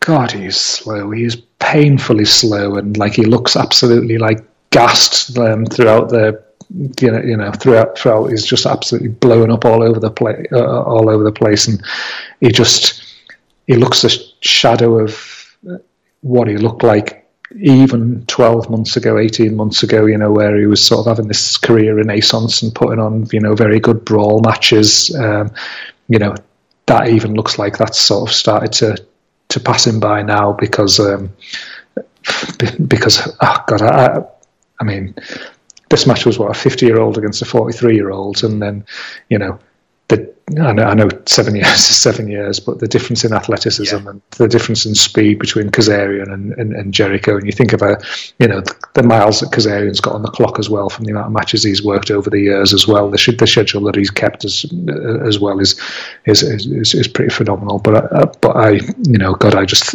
I thought Jericho looked terrible here, and this this this this match just um, dragged. It didn't do much as in, in, in, by, by way by way of a match itself. Obviously, it sort of kicks things on a bit further at the end with the you know, obviously the MJF going to throw the towel in and Sammy getting left with the towel and you know, dissension in a circle. And then it now, again, like you say, leading up to this another talking segment next week kind of thing. But, you know, we'll, we'll, we'll see, we'll see where that goes. But I think that needs to, I think that needs to pick up a bit of pace now and, and, and, and resolve how that's all going to split out. Um, like you, you know, with the battle royal, I did enjoy it, and you know, again, it was a lot of the things that we talked about. You know, obviously when we were referring to Pat Patterson previously, really is having layers within the within a within a battle royal or within the Royal Rumble, and, and, and having elements of story there. Because obviously you've got like the Hangman Dark Order stuff that's been going on of late. You know, just you know, the, an element of them interacting. Obviously, you had the Dark Order catching him, you know, from going out of the ring. There, there was other interactions previously as they want to get him on side, and clearly they're not going to, and things. But you know that was a that was a little thing there. As much as I'm not invested in Shawn Spears, you know, you had that mm. the feud that's been going on with Scorpio Sky there, the loaded fist after he'd already been eliminated. What's a bit of that on Dark. It's been all right. Yeah, you know, you know, it's it, it's something there where there's there's at least there's at least a reason for the be to be interacting within the within the battle royal. It's a little story that's going you know that's going on that's carrying carrying through there. You've got like Matt Hardy who's clearly you know turning more down a heel route. You know he eliminated John Silver to a big boo. He eliminated Hangman to a big boo and stuff. Again, just good little things like that that you can, you know, book. Okay, well, if we're trying to turn him heel, who who do we know the crowd's going to turn against him if he uh, eliminates these two guys who are massively popular with the crowd? Get them out of there and you know put it on Hardy, you know, as well. So that was that that was good. You had that Miro Wardlow head to head, which again just had you thinking, oh god, you know, for for all the shit that we've been served up with Miro so far, them two could have a fucking corker of a uh, you know big lads match, couldn't they? You know, you could see them two absolutely laying fucking to each other further down the line, and I'm definitely uh, definitely on board with with that one. And then obviously, you know, right through to the end there, where you've got the, you know, there was that you know the bump obviously with with MJF and Wardlow, and then you know Miro coming back to the ring at the end, absolutely fuming and needing to be held back and things. So if you think about how many different dynamics I've referenced there, that must be six or seven different things that were going on in there within what a ten minute battle royal, a fifteen minute battle battle royal that you know has kept existing storylines going and sort of again laid the seeds for other ones to be, to begin and first steps. You know, great job. I mean, I've, as a match, I've given it two point seven five because it's a battle Same royal and a battle royal's a battle royal. So you know, at the at the end of the day, but what they what they achieved through their you know nuanced details here was was great mm-hmm. yeah, yeah, I, would com- yeah completely go along with that. I mean, it's it's it, it, it's one of the better battle royals, but it's in terms of the potential stuff in there as well. And I also think as well, like just a special shout out for Wardlow, who you know, in terms of the big men that he's he's being in there, possibly put up against Miro and Jake Hager. I'm much more invested in Wardlow than both of them. Um, he just looks like someone where I looked at him and I thought, it's amazing that WWE didn't sign you how did they not weren't aware of your existence or what what happened? And all the better for it because the point where he does start to kind of branch out on his own, there's you can just sense it's going to be it's going to be a monster pop. But you don't want to see that stuff for a very long time. Yeah. And in some ways, I'm quite glad. It makes me think that the MJF stuff and the the eventual sort of turn with that isn't going to happen yet for a while because of the inner circle stuff. So for no other reason, I'm kind of grateful that MJF's in there because that that's a duo you don't want to split up, see split up for quite some time. Because yeah. out of it, you want to have what is effectively like your kind of mega babyface, mega heel out of that. There's a there's there should be quite a lot riding on that as well. Yeah, um, I, I, want this to be the, the million dollar man Virgil of the yes. of the of, of, of of this generation, in that it's something that's drawn out over a longer period of time. But ultimately, hopefully, we get a better outcome with Wardlow than we do from Virgil when it comes to that yeah. uh, that, that that face turn. My my big fear there is with, with Wardlow is how long he's signed up for and things like that. Because now that he's had this exposure and been on AEW TV and you know, I could see him being the sort of guy if, like, say, if he's on a two-year deal or something like that, the WWE just throwing a shitload of money at him just to try and you know get him to get him to jump. And I think this is one of the concerning territories. He'd have to be straight on the main roster stuff. Oh, yeah. But you know, it's it's one of them though where you've got all these young talent who've been brought to the fore on AEW, and you know we're not seeing it now because we've got people in the. We're not seeing that sort of flippy flop between the two companies that we talked about previously with WWE and um, WCW during the Attitude Era back then because con- contracts haven't sort of seen their way around yet. You know, you're going to have people who are going to have been on two-year deals at AW, three-year deals at AW. You're going to have people who were signed up for a while when WWE started putting these long-term contracts on people. So you're not going to see these sort of surprise jumps too often now, but WWE will try and hurt them, and AEW is going to put these guys on TV, and they're going to build up these new stars. They're going to get all this TV time, especially where you've got big guys like Wardlow, who they're obviously going to be, you know, buying into massively. Someone like a Will Hobbs and things, and you know WWE will turn around and just double the money that they're on at AEW or something like that, or more, just to try and yeah not necessarily even have the positive of having them on their roster, but just trying to hurt AEW further down the line as well. So that's something that I'm I'm a bit cautious of. In that, yeah, there's this long term long term storytelling, but yeah, let's let's make sure we've got all these guys um, signed up for a long period of time because it would be heartbreaking to see a really good storyline with see Wardlow brought through from an unknown mm-hmm. to be this monster baby face that he, he, he can potentially be, and then him just suddenly be taken away and yeah, just become nothing. Yeah, yeah. He it, it I can't. In some ways, you like to think the level of investment they've given him would be the thing that would amount to. No, no, it's business. It's money talks. Money talks for it, and they'll offer that big money. You know, you always want to think that that youth prospect to your club that's developed. It's like nah. Sooner those big, big age, the, the big clubs are in. Change of agent, off he fucks. Yeah, quite quite often that's the case. Um, yeah. Anything else at this point when speaking about AW? I mean, there was. Uh, I, I thought the women's match. I didn't think Britt Baker was particularly good, but I'm always glad to see Leyla Hirsch on there. And again, you're thinking of young talents who you kind of want to have around there for a long time. Someone who just looks and offers something entirely different to their women's division and again seems almost better suited to the Impact Women's division of all things. Like, I mean, her and a Jordynne Grace would be yeah. a kind of good, hard hitting encounter. Same thing with Deonna Purrazzo as well. Definitely. But overall, as a show, I mean, we can't we can't rate the actual shows on the app. What do you make? What would you give it though?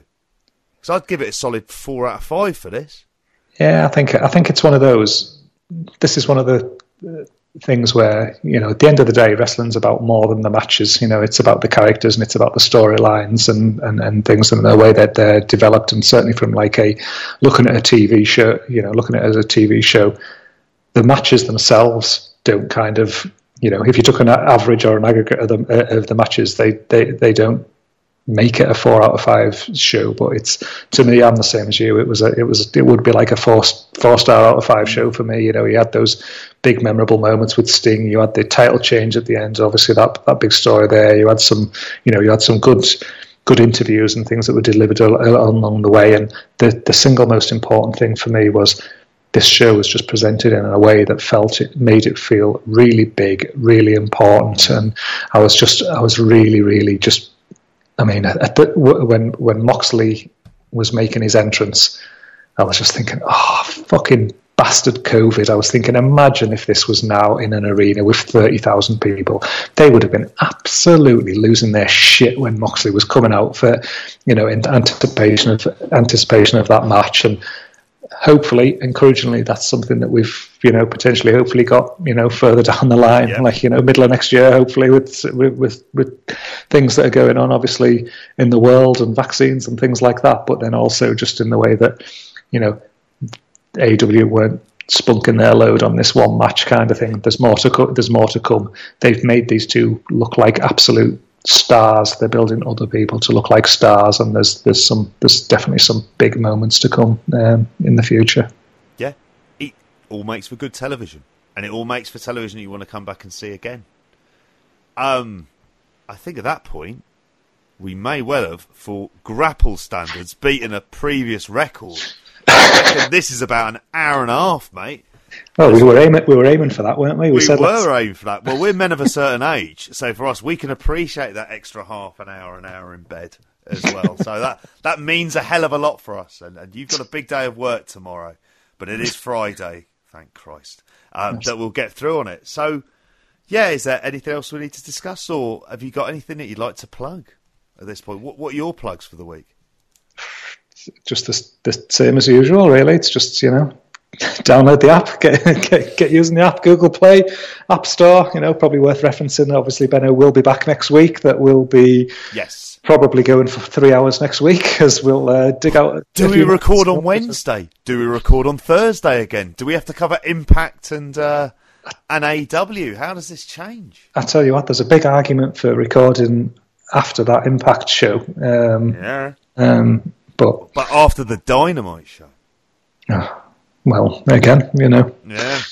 Maybe, maybe we've just thrown. Maybe we can do this now to, to the end of the year. Now that we've sort of thrown the uh, thrown the calendar out of culture a little bit, we're getting near to Christmas, aren't we? We can kind of, you know, maybe maybe let's fit our shows around the uh, exciting stuff that's uh, going on out there and giving us something to talk about rather than rather than doing it and uh, feeling like it has to be a Monday night or some, something like that. Because I'm I'm sure towards the end of the year as well, we'll be having a few special shows coming up as well with uh, different uh, different bits yep. and bobs. We've got match of the years and other things that we need to be uh, covering off. Yeah, that's true.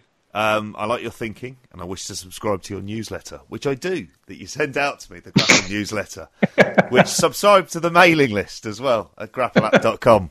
That was a great, great little plug to throw into there. Um, I know Benno. Uh, that he's obviously he's had he's in Ring of Honor mode, very much Ring of Honor mode at the moment. Um, I think there is a third one because he's done two Ring of Honor podcasts recently. They're both excellent with um, uh, Braden and Davey on on up next Patreon. Oh, and that then, was a, that, that was a great show. That that yeah. that just had me like I was because because I'm not a big um, that era of Ring of Honor is just mm. passed me by. I, I wasn't watching at, all, at all then. That's but I was just listening to that, just thinking like, fucking hell, I need to get my finger out here and just go and watch that whole Samoa Joe run because uh, that was that that just sounded absolutely epic. So yeah, de- definitely uh, get yourselves uh, get yourselves on the up next Patreon there and uh, catch up with Benno on on that show. Oh, definitely, and also the um, the show with Andy Thompson and Martin Bushby on Post. Um, Bushby and Thompson's um, amazing. Is it Amazing Adventure? I think it is, isn't it? I could be wrong. Which excellent adventure. Um, but yes, they had uh, they on there with Righteous Reg and Benno as well, and they were talking about Manhattan Mayhem, which I actually started to go back and watch. And you mentioned this, I find myself when there wasn't much to watch this weekend, wrestling wise, I found myself watching best of Daniel Bryan in Ring of Honor type stuff, which I was enjoying. I have to say. So I might find myself doing that for a bit. Um, plug wise for me, uh, there will be, there will be. I know I've built it up now for too long. The first of a few uh, TNA Impact roundtables, and I think the timing is fucking perfect to start these up again.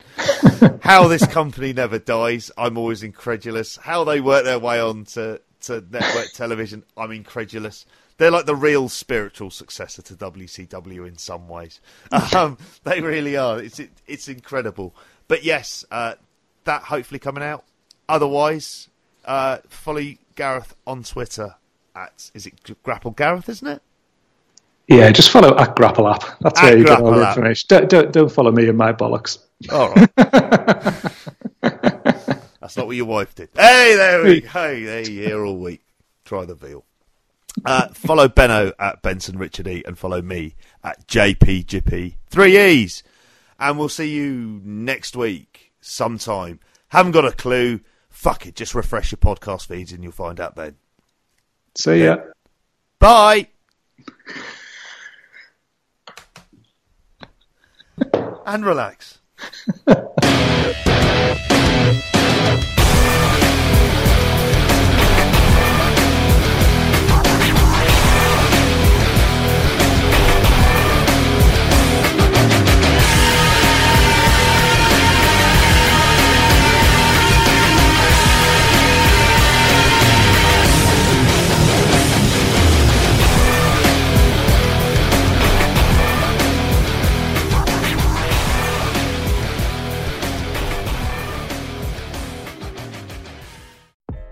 Are you ready to meet the moment?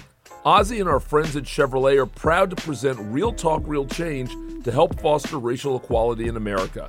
And we're inviting you to help. Join me, Carlos Watson, as I talk with key leaders from across the country about racial disparities in America's healthcare system. Look for The Carlos Watson Show and Real Talk, Real Change on YouTube and subscribe. Or download The Carlos Watson Show wherever you get your podcasts.